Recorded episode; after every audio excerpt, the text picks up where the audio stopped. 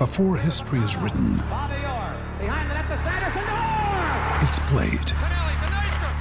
Before it's frozen in time, it's fought one shift at a time.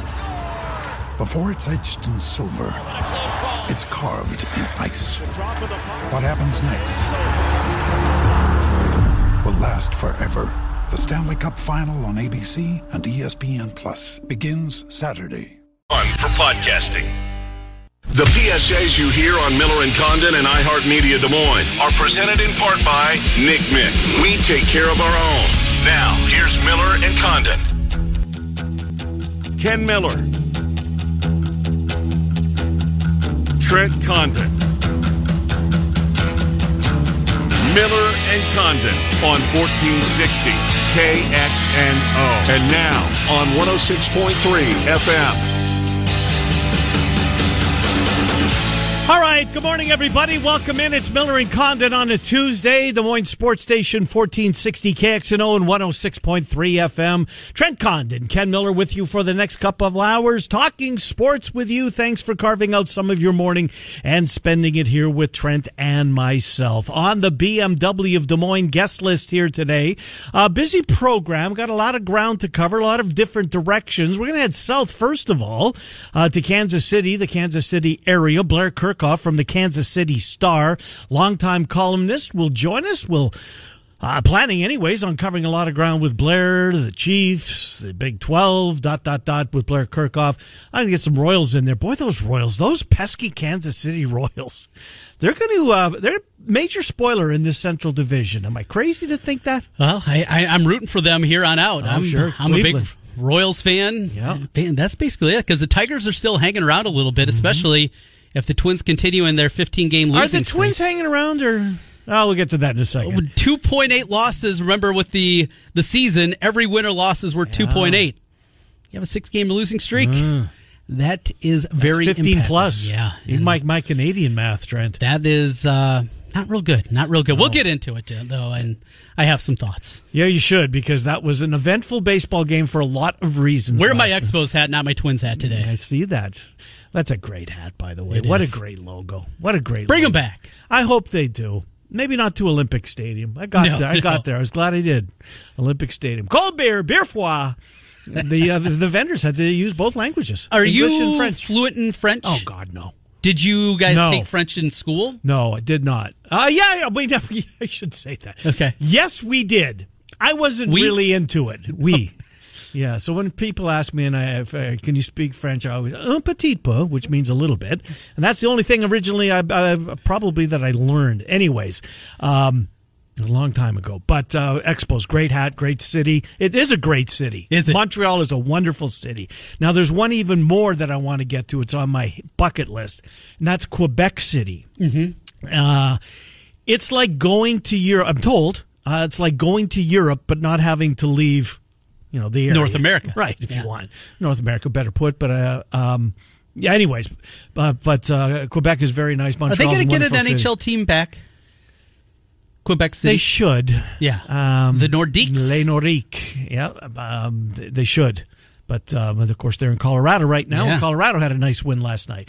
Uh, anyways, we are going to talk to Blair Kerkhoff. A sports wagering in Iowa is a year old, year and two weeks. Mm-hmm. A couple of weeks getting to this, but we're going to recap the first year of sports wagering with our friend Brian Ohorilko from the Iowa Racing and Gaming Commission. I'm assuming, Trent, that all those projections, both for what the properties thought that they were going to generate and what the state perhaps thought that they were going to generate on ta- in tax form uh, on those uh, on those bets. Um, so, I mean, it was all thrown out, right? Yeah, Once yeah. we got to March and and sports shut down. So we're going to talk to Brian Ohorilko in the eleven o'clock hour.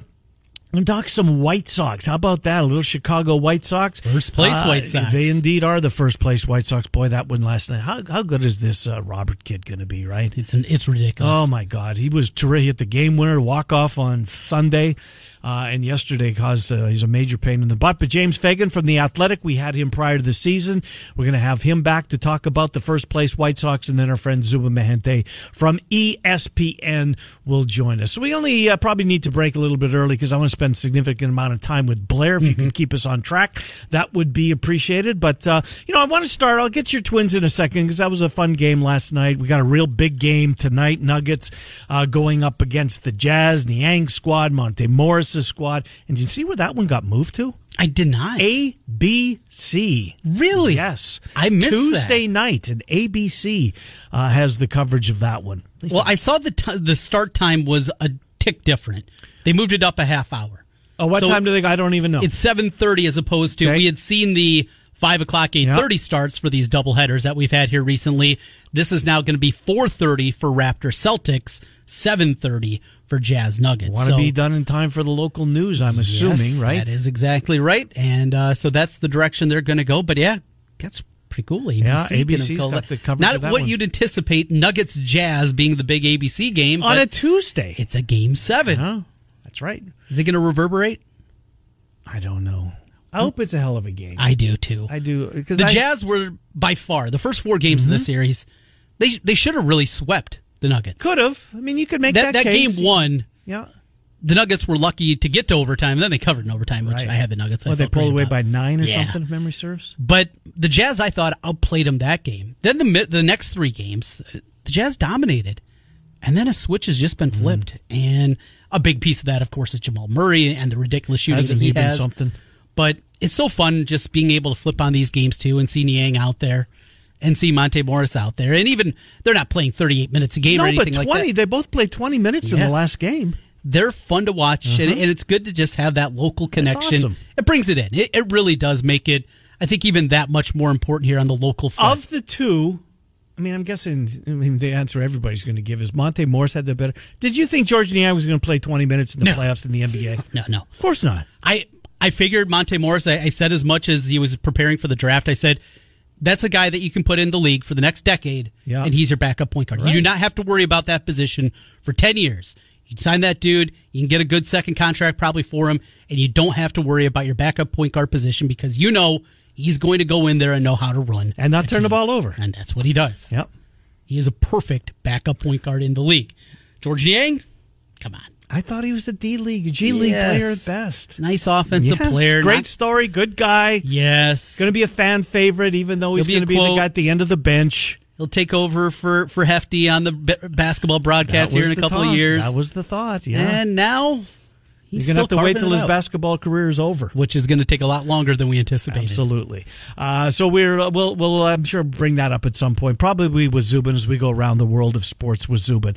But uh, Monte Morris and Georges Niang's alma mater, of course, Iowa State. News came out during our show yesterday. They're going to put 25,000 people uh, in uh, Jack Trice Stadium uh, for sa- a week from Saturday. A- And Trent, I mean, timing wise, not the best of timing, right? To put that out uh, on the same morning that the New York Times uh, identified I, uh, two cities in Iowa Ames, number one, Iowa City, number two, per capita, uh, with the most uh, new infections of COVID 19. Uh, but Pollard, look, here's what I'll say. He's, I give him credits in one respect. He's putting his you know what's on the line. He truly is.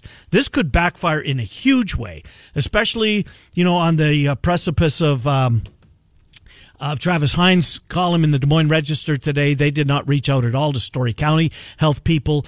They were not consulted. Not that they would have had the final say. We know that that's not the case, but maybe you should have at least shown an interest in talking to the people that do this, but they didn't. Uh, but they're going to put 25,000 people in the building. This on the heels of this morning. Ames Community School District has decided to start the year virtually as the community tries to contain one of the nation's worst COVID 19 outbreaks. All right. So we know that he's got his you know what on, on the line. Uh, they're going to have 25,000 people. There's going to be no tailgating. I you can't put up tents. I don't think you can put up chairs. Can you stand by your car and have a beer before you go in? I mean, will they patrol the parking lots once you get out of your car? That is you, illegal. Technically, that is illegal to do that. So you proceed right into the right into the stadium and you take your seat. I would guess so. No lingering. No socializing. At, I get it. No, you can't set up a grill. Mm-hmm. Right. You can't set up, you know, the the Beanbag boards? Nothing like that. Nope, no bags. A- at least on Iowa State property. Private, private. different. Yeah. So so yeah, obviously different there. So we know what he's up against, but here's where I keep coming back. This is a loyal bunch, mm-hmm. and I've said this for years, and I've been criticized for it. It's probably not the right, right way to put it, but I have. They do as they're told. Cyclone fans, Sure. they do. Yes, yeah. And Buy the tickets? Okay. right, We need to buy the gear? Okay. Absolutely. They do as they're a loyal, loyal bunch. Pollard has said, and I believe it when he says this, I don't care how big the check you write the mm-hmm. university is. If you're not wearing a mask, if you're not following these guidelines, we're going to throw you out. And we're not going to watch you back. And I don't want to take your phone call that you write a check for, you've given this university, blah, blah, blah, over the years. It doesn't matter. They want fans in the building. I get it's money. They need the money. Do. Everybody does. Yeah.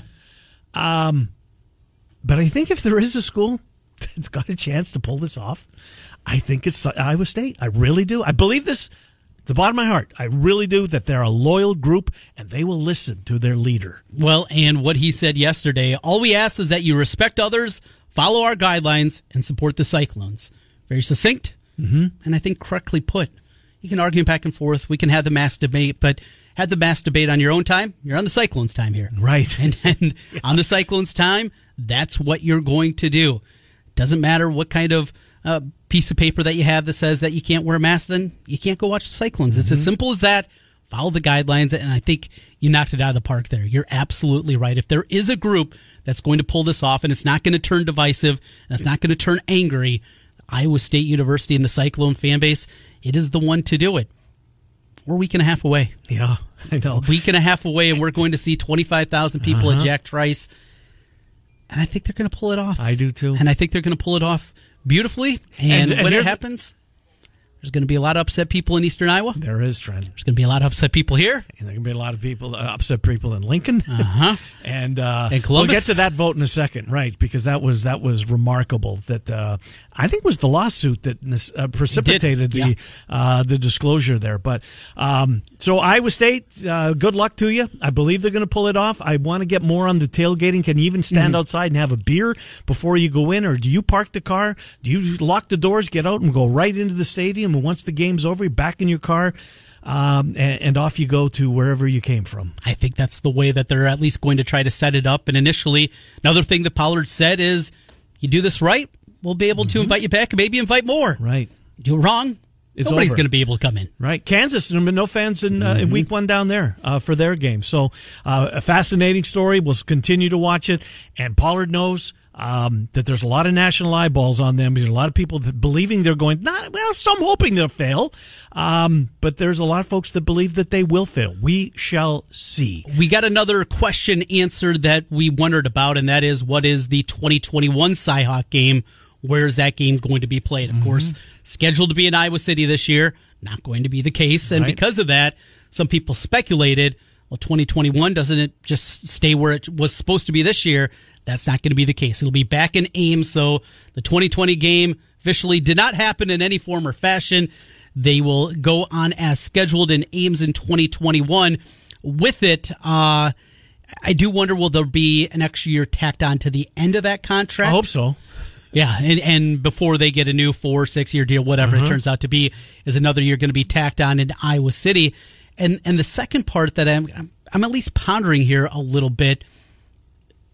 We heard that Jamie Pollard yesterday said he's had conversations with Gary Barta, and what those conversations are like because this makes perfect sense. I know there's some Hawkeye fans upset about it and thinking uh, we got screwed out of a home game with Iowa State, but the way the schedules are set up in the Big Ten and the Big Twelve, you play your five road games the year that you have the other team at home. Same thing with Big Ten, Big Twelve. Iowa and Iowa State schedules are set up in the correct fashion, so you're not going to have a year where you're playing six road games or just have six home games. So they have it set up the correct way.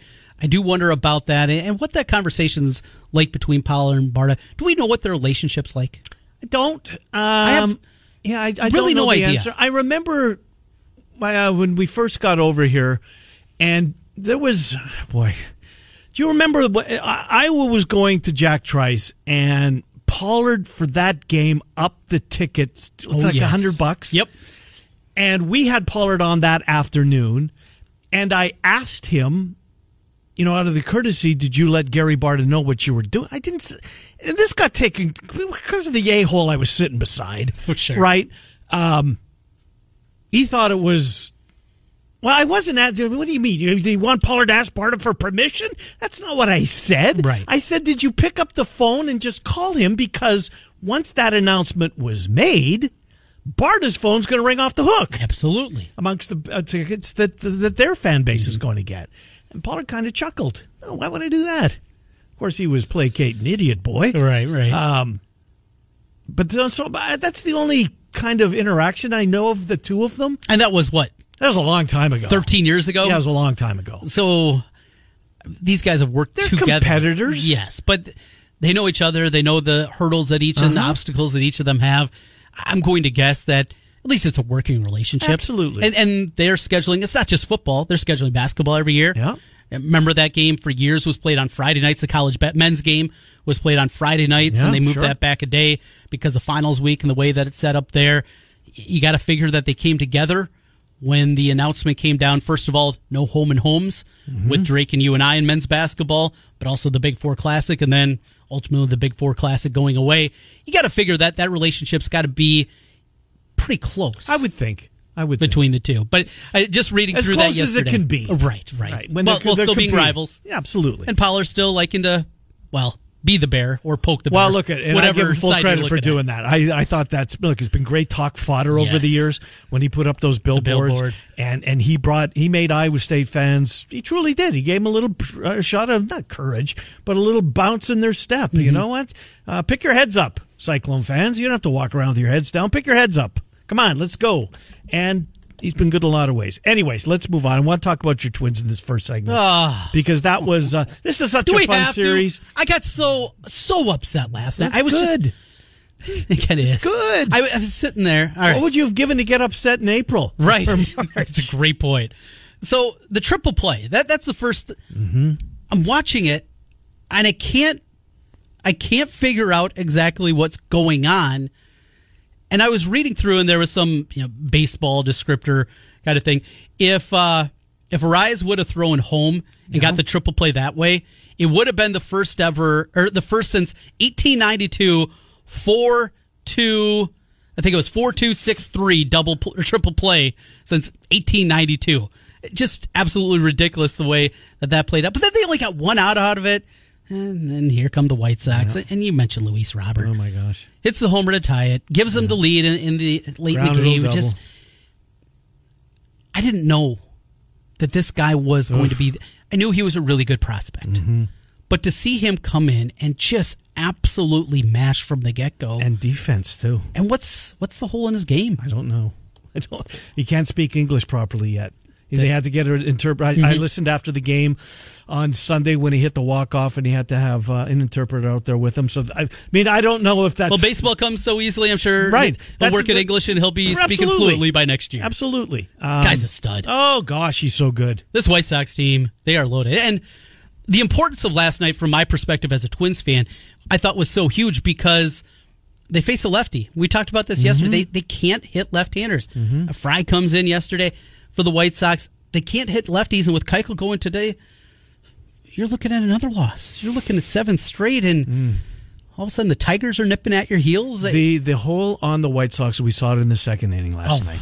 that was bad. It was bad. That defense is atrocious. Yeah, it, it was it was not good. And um, but uh, the comeback is on. Look, I don't have a dog in the fight. I know it means something to you, and I'm glad that it does. Uh, this is going to be a fun rivalry because these White Sox team, their arrow away. is clearly pointing up. Trent Condon, And the Twins still do have plenty of young talent. Well, and uh, here's the good news. Then they get um, they get their pitcher back tonight. Pineda goes tonight. Yep. They're getting somebody else back. Odorizzi. Odorizzi comes back. tonight. Buxton's coming back. Buxton, that's the one, and Josh Donaldson. Donaldson tomorrow. Just think of that. Right? Just, just think of the four names we just mentioned That's there. trade deadline, Trent. Yeah, That's pretty that- good acquisitions. That's that's pretty. If yeah, if this is a normal year and you're getting those four dudes at the Yeah. trade deadline, oh, we went out and did something. Yeah. The Twins didn't do something, but getting those four guys is going to go a long, long ways. The White Sox are absolutely loaded.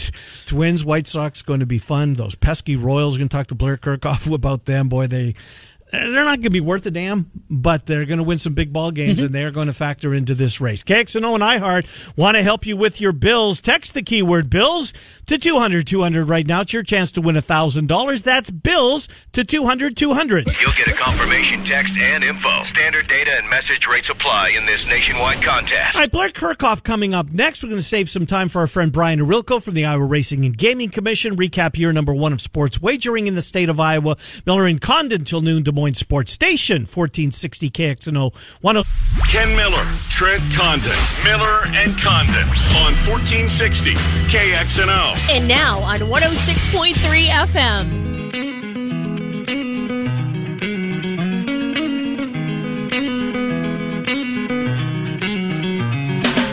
Welcome back. Continuing on in the uh, first hour of the program, Miller and Condon taking you until noon on Des Moines Sports Station, 1460 KXNO and 106.3 FM. Always grateful when our next guest can find time for us here in Des Moines. He's Blair Kerkhoff from the Kansas City Star, kansascity.com. Uh, he joins us. We're going to talk, uh, cover a lot of ground here with Blair. Blair, Trenton, Ken, thanks for coming on as always. How you been, Blair Kerkhoff? Been great. Hope you guys are doing all right. Yeah, doing fine. Looking forward to the start of college football. At least in Ames, Iowa City can't say uh, the same thing, which is crazy. But uh, we'll get to that in a second. You know I want to start with you, and it's those pesky Kansas City Royals who are going to play a significant role uh, in whoever comes out on top in the Central and how many teams uh, eventually find their way into the playoffs from the Central Division.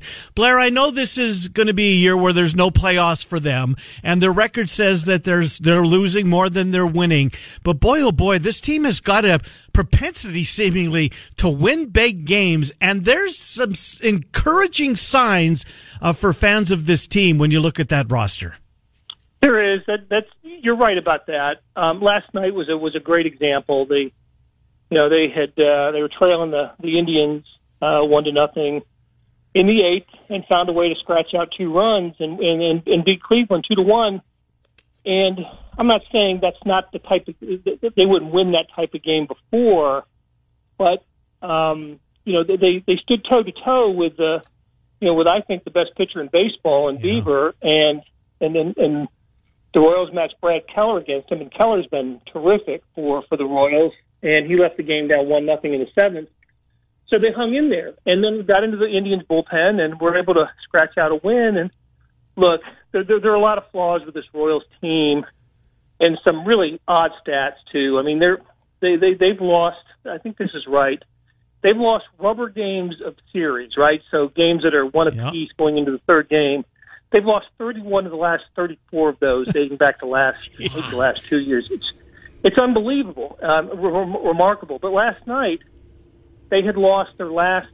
I can't remember if it was 15 or 16 that was more than that, a lot, lot longer than that streak of not winning when trailing in the going into the seventh inning, and they broke that last night. So there are some nice pieces here. There really are, and this team has a feel. It just seems to me a sense that this is where the Royals were a year or two before their pennant seasons in 14 and 15. They, you saw some good things. You knew it wasn't a playoff team then, but. uh but if you if you can imagine, you know, some some ideas, and if they can make some good deals, then maybe this is a team that can compete not next year, but I think in 2020. From there, uh, Blair, let's jump into Big 12 football. We saw the kickoff of football at the college level with an FCS game over the weekend. Just over a week away when the Big 12 gets started with their non conference, the single one that they have this season. What's the conversation in Kansas City right now? And, you know, we're hearing about the outbreak in Ames and Iowa City here in our state. What are you hearing in Lawrence and Manhattan as they prepare for the season? Yeah, well, there's there's issues there as well in terms of uh, COVID outbreaks in Columbia, Missouri as well, with Missouri and the SEC, and they're mm-hmm. starting two weeks later. But um, look, there are outbreaks everywhere that colleges reopened, right? I mean, when uh, that's just that, that was the nature, right? It wasn't unexpected, and and um, and now the, the the college towns are dealing with all of that, and we kind of saw this in a in a miniature version in June when athletes started returning back to campus for summer workouts. You know, schools like Kansas State and Texas and Clemson and LSU, to name a few, were you know had spike in COVID cases and had to either shut down or reduce their practice time. Then we're seeing the same thing, only a little bit larger because it's all students and Um, and, and so Kansas responded by basically by saying just uh, you know late last week that no fans are going to be allowed in their you know in their home football games. Now you can insert a joke here if you want, but uh, um, but no fans will be allowed for at least for the first few KU home football, at least for the first one. They haven't made a decision beyond that. And so schools have acted accordingly. And I, listen, I'm just glad. I really am glad that the Big 12 is trying to play football and other fall sports this year. I, um, I, I don't, you know, I, I don't. Uh, um, the Big Ten, the decision of the Big Ten and, and the Pac-12, I respect that. I don't think it was the, necessarily the right one, but but uh, I'm, I'm glad that the Big 12 and, and the SEC and the ACC are giving it a go, and we'll, we'll see if it works. You know, my guess is there, there are going to be some complications, just like with baseball. If you're not playing in a bubble, mm-hmm. then you're going to have complications, and we've seen, you know, we've seen that throughout baseball, and I think we'll see it in college football as well.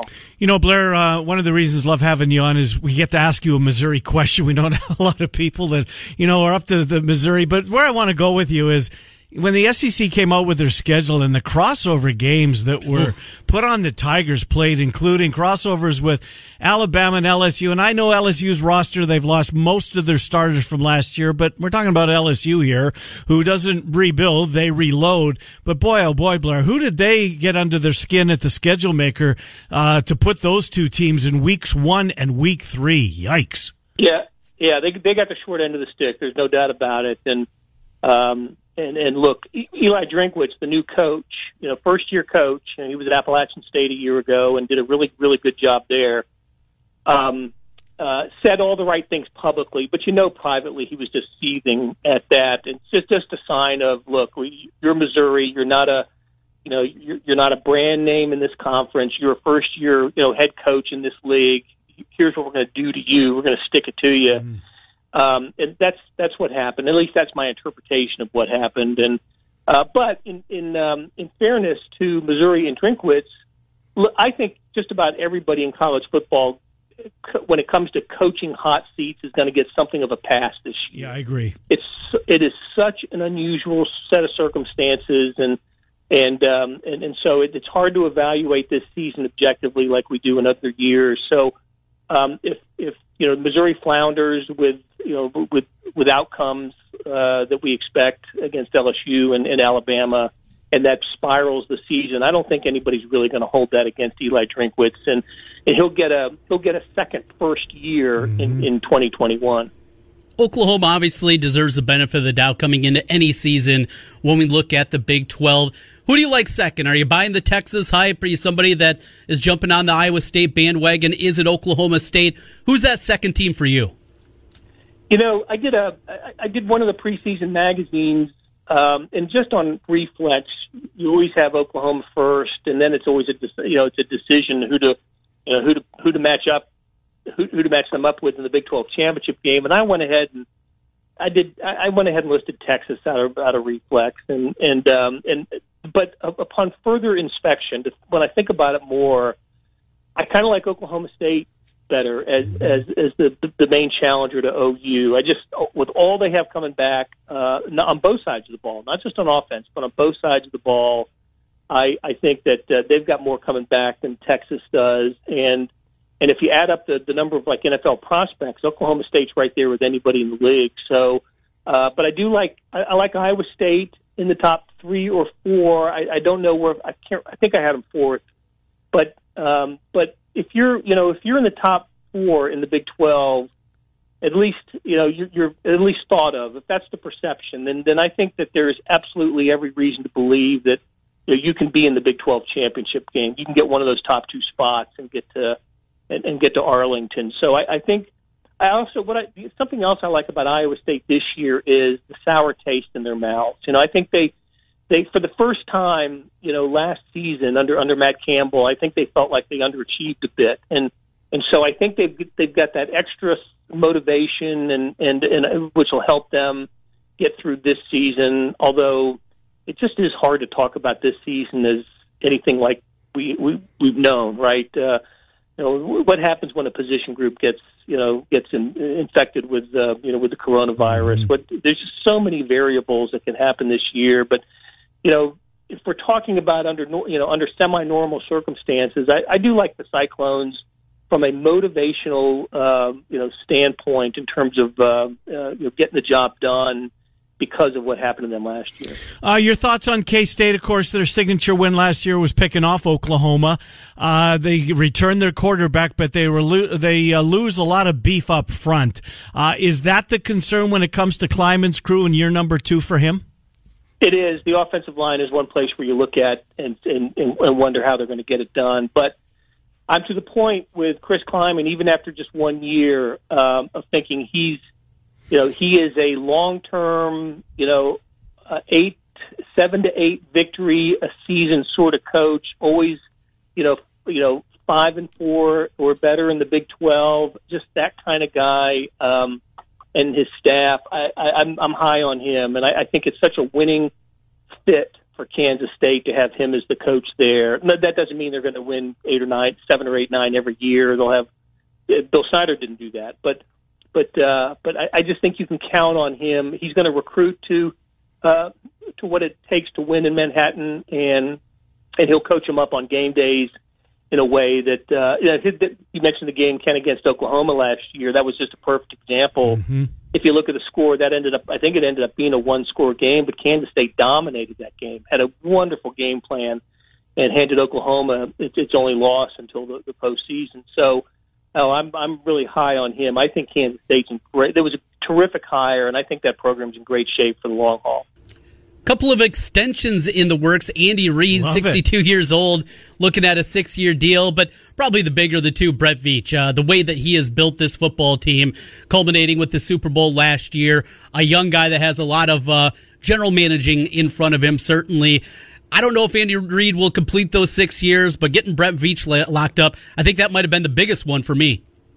Yeah, no, that was. Uh, it, look, we we all knew that both of them were going to be around. Nobody, where are you going to go from you know winning a, a Super Bowl mm-hmm. winning team with a quarterback now locked up for the next dozen years? You're not going anywhere. This just makes it official that you know Andy Reid and Brett Veach will be around for the first. I think I think I think it's 2025 when when everything kicks in. So it makes a lot of sense. And um, and I, I think Brett Veach has had a remarkable off season. The um, once they signed Patrick Mahomes to you know what was announced as the richest contract of in sports in North American sports history, a lot of us wondered if they would find a way to get Chris Jones signed and, and would they find the money. But the Mahomes contract was structured so that they did have money for Chris Jones, and they've also taken care of you know, uh, uh, uh, Sammy Watkins and Travis Kelce and, and others. Everybody seems to be happy. There's a, it's a, you know, contract wise, no, there's no disgruntlement in the, in the, in the locker room. And that's an amazing thing coming off of a, of, of a Super Bowl victory. So, no, they're, they're in, um, they're in really, really good shape with, um, if they don't win, it's not because they, you know, they they couldn't they didn't go out and sign the right guy or extend the right guy. It's just um, it, it will be a failure on another level. I got two more for you. One of them, John Thompson. I'm going to get to in a second, Blair, because I'm assuming your careers cross paths at some point. But just on the Chiefs and uh, expectations should be to repeat. I mean, they've got that uh, that much talent returning. Uh, they've had a couple open practices over the last couple of weekends with limited fans in the stands.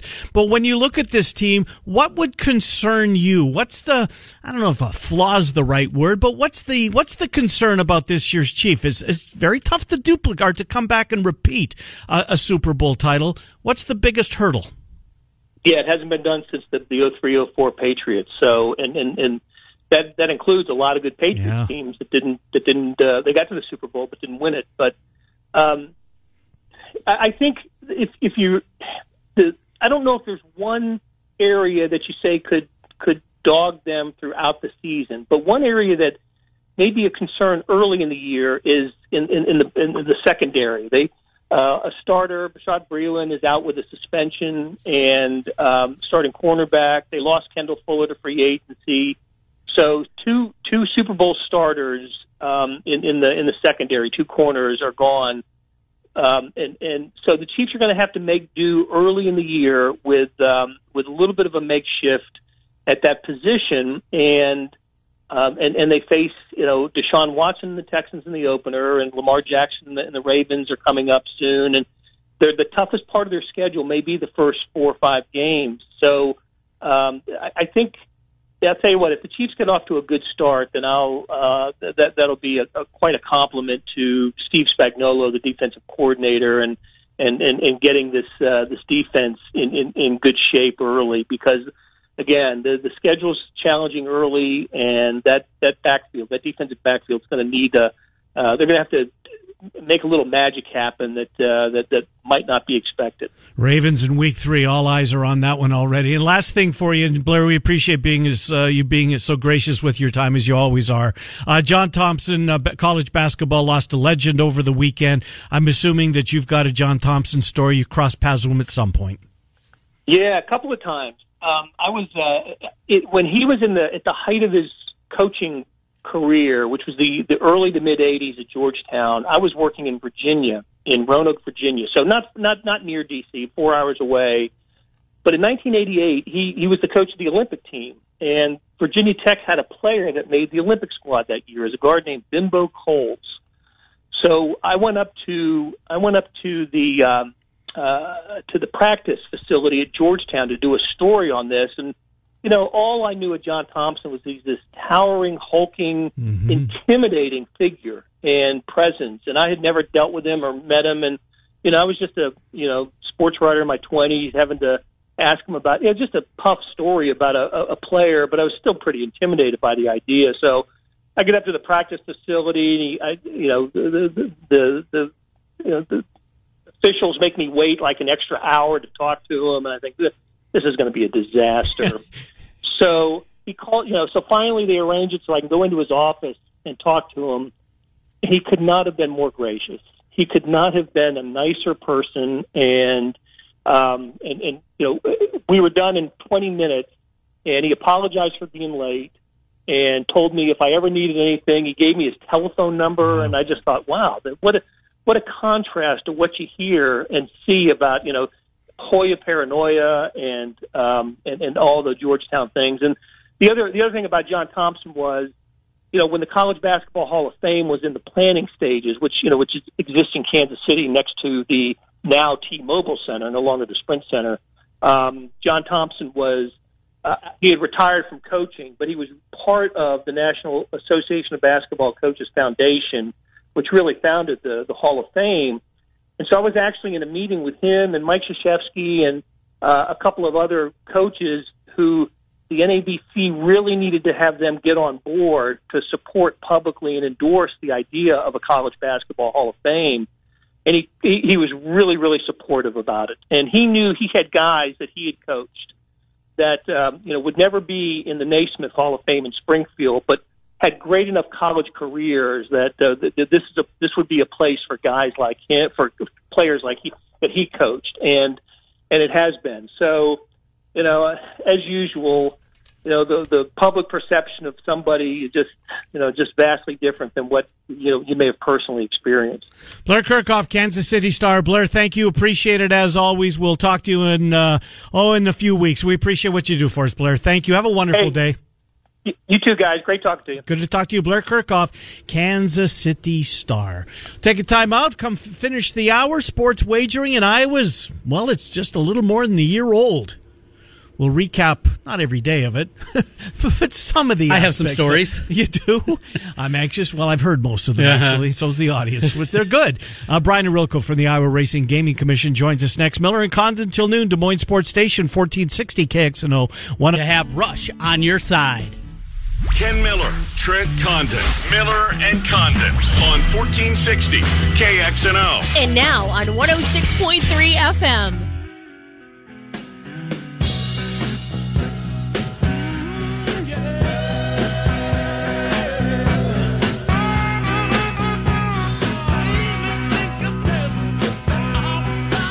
Right, welcome back again. Our thanks to Blair Kerkhoff from the Kansas City Star. As promised, we're going to take a look back at the uh, for the first year of sports wagering in Iowa. Became legal middle of the month of August, so we're a couple of weeks late in doing so. But Brian Ohorilko from the Iowa Racing and Gaming Commission joins us to uh, give his thoughts on uh, on uh, the first year of sports wagering in Iowa. Brian, Trenton, Ken, thanks for coming on. Appreciate it as always, Brian Ohorilko. How have you been?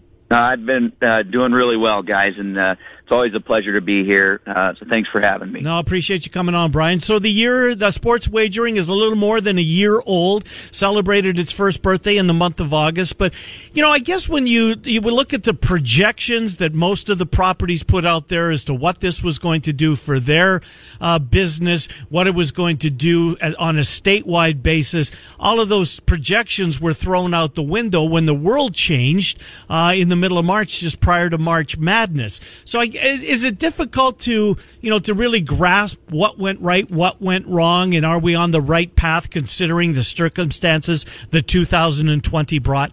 Yeah, no, you make a really good point, Ken, and and and I think uh, going into this, I think most of the operators were very excited uh, about the prospects of sports, and not just the revenue that could be directly attributed to sports wagering, but just the possibility of uh, introducing some new customers uh, into their business. And so things really started off uh, um, quite well. Uh, the facilities that were able to launch in August or September of 2019 were very pleased with the results. Sports numbers were good. Uh, casino numbers were good. Uh, we saw some uh, really good numbers in November, December, January. It seemed like the market was really kind of hitting its stride. And then obviously, I know we've um, talked about this at length, but then when the pandemic hit, uh, things uh, really got turned upside down. And so um, many of the projections uh, that were out there. Uh, I don't think anyone expected to meet those, and we'll be experiencing many things for the first time again this year. Um, uh, as as we, we we go through football and then and then hopefully we have a have a basketball season and, and get to experience uh, March Madness uh, within our sports books in Iowa and and we'll do that all with uh, uh, with uh, the in person registration requirement going away Huge. and so so 2021 um, will definitely be uh, another year uh, to, uh, that we'll have to. Um, we'll see a lot of new things, and and will be exciting for for this uh, for this segment uh, of the casino business. You know, another interesting part of that is it's not just going to be as simple as the books that we know that are open. You know, the, the DraftKings up in Jefferson, and on and on and on. It's going to be different companies that aren't currently here making their way to the state. Do you have a number uh, of the number of different operators that are looking to get in here into our state starting January 1st?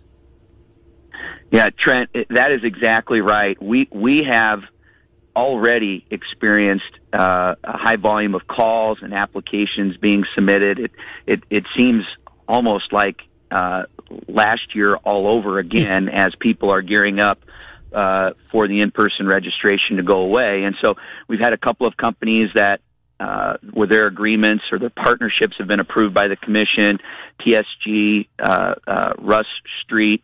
Um, there are a number of other companies um, that are more uh, driven uh, locally or, or at least um, by their corporate uh, casinos. For example, Penn Gaming will have uh, their company coming in.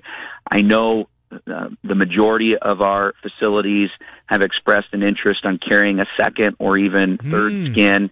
And so, uh, you know, I don't think it's they're all going to hit in January, but I do think January, February, March of 2021, you know, it really is going to be a good time to be a customer in the state of Iowa because these books will be competing uh, for your dollars. No doubt.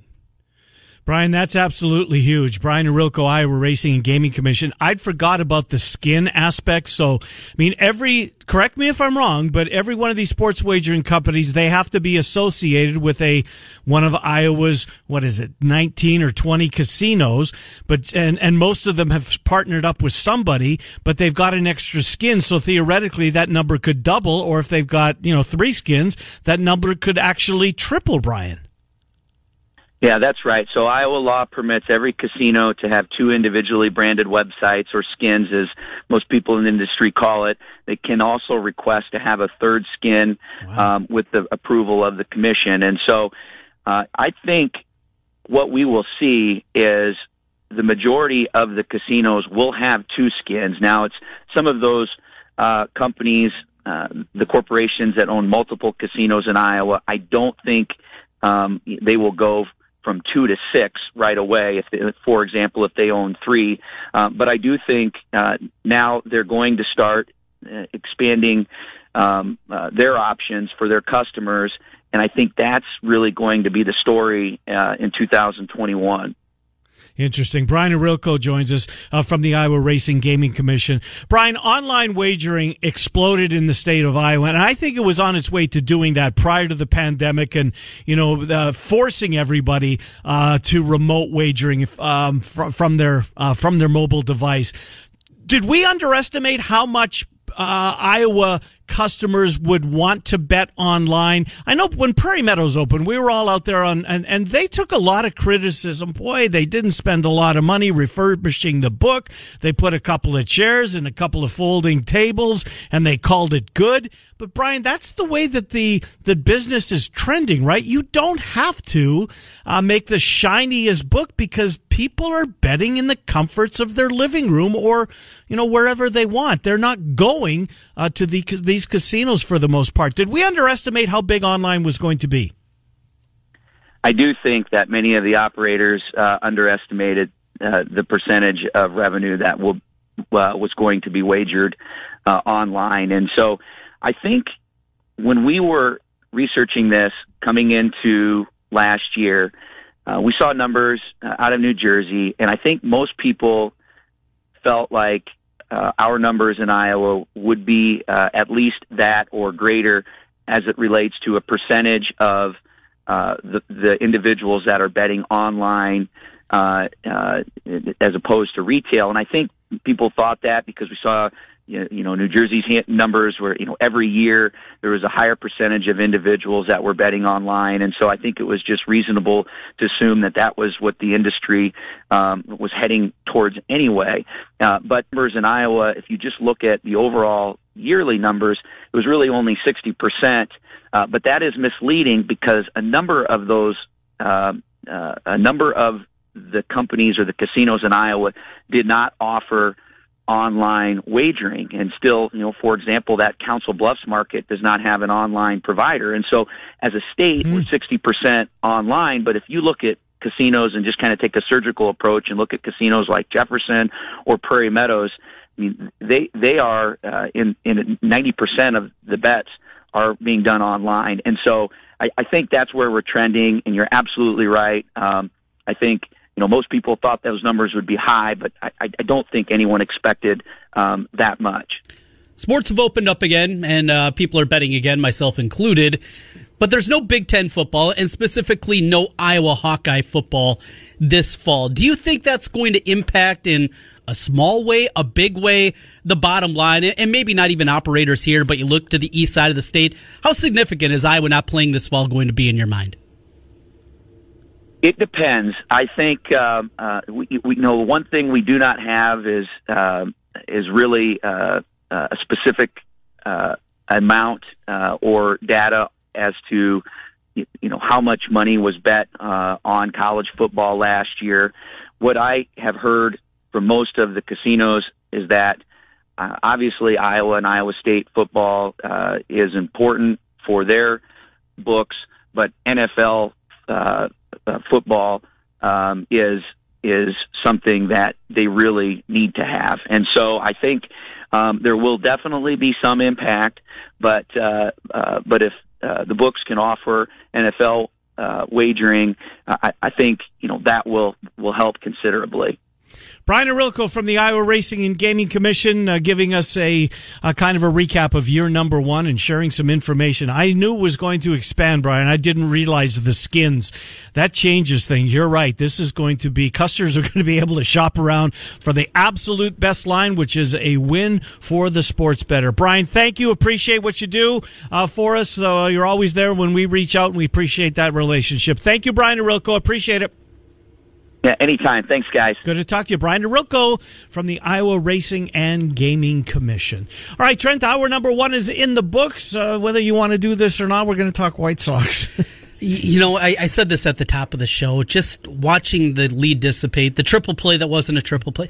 That was my, crazy. My blood was boiling last. I and it kind of felt good afterward. Sure, after, you're into it after the blood pressure went down a little bit, and Because I'm just sitting and just you, clench up your fists, and Yeah.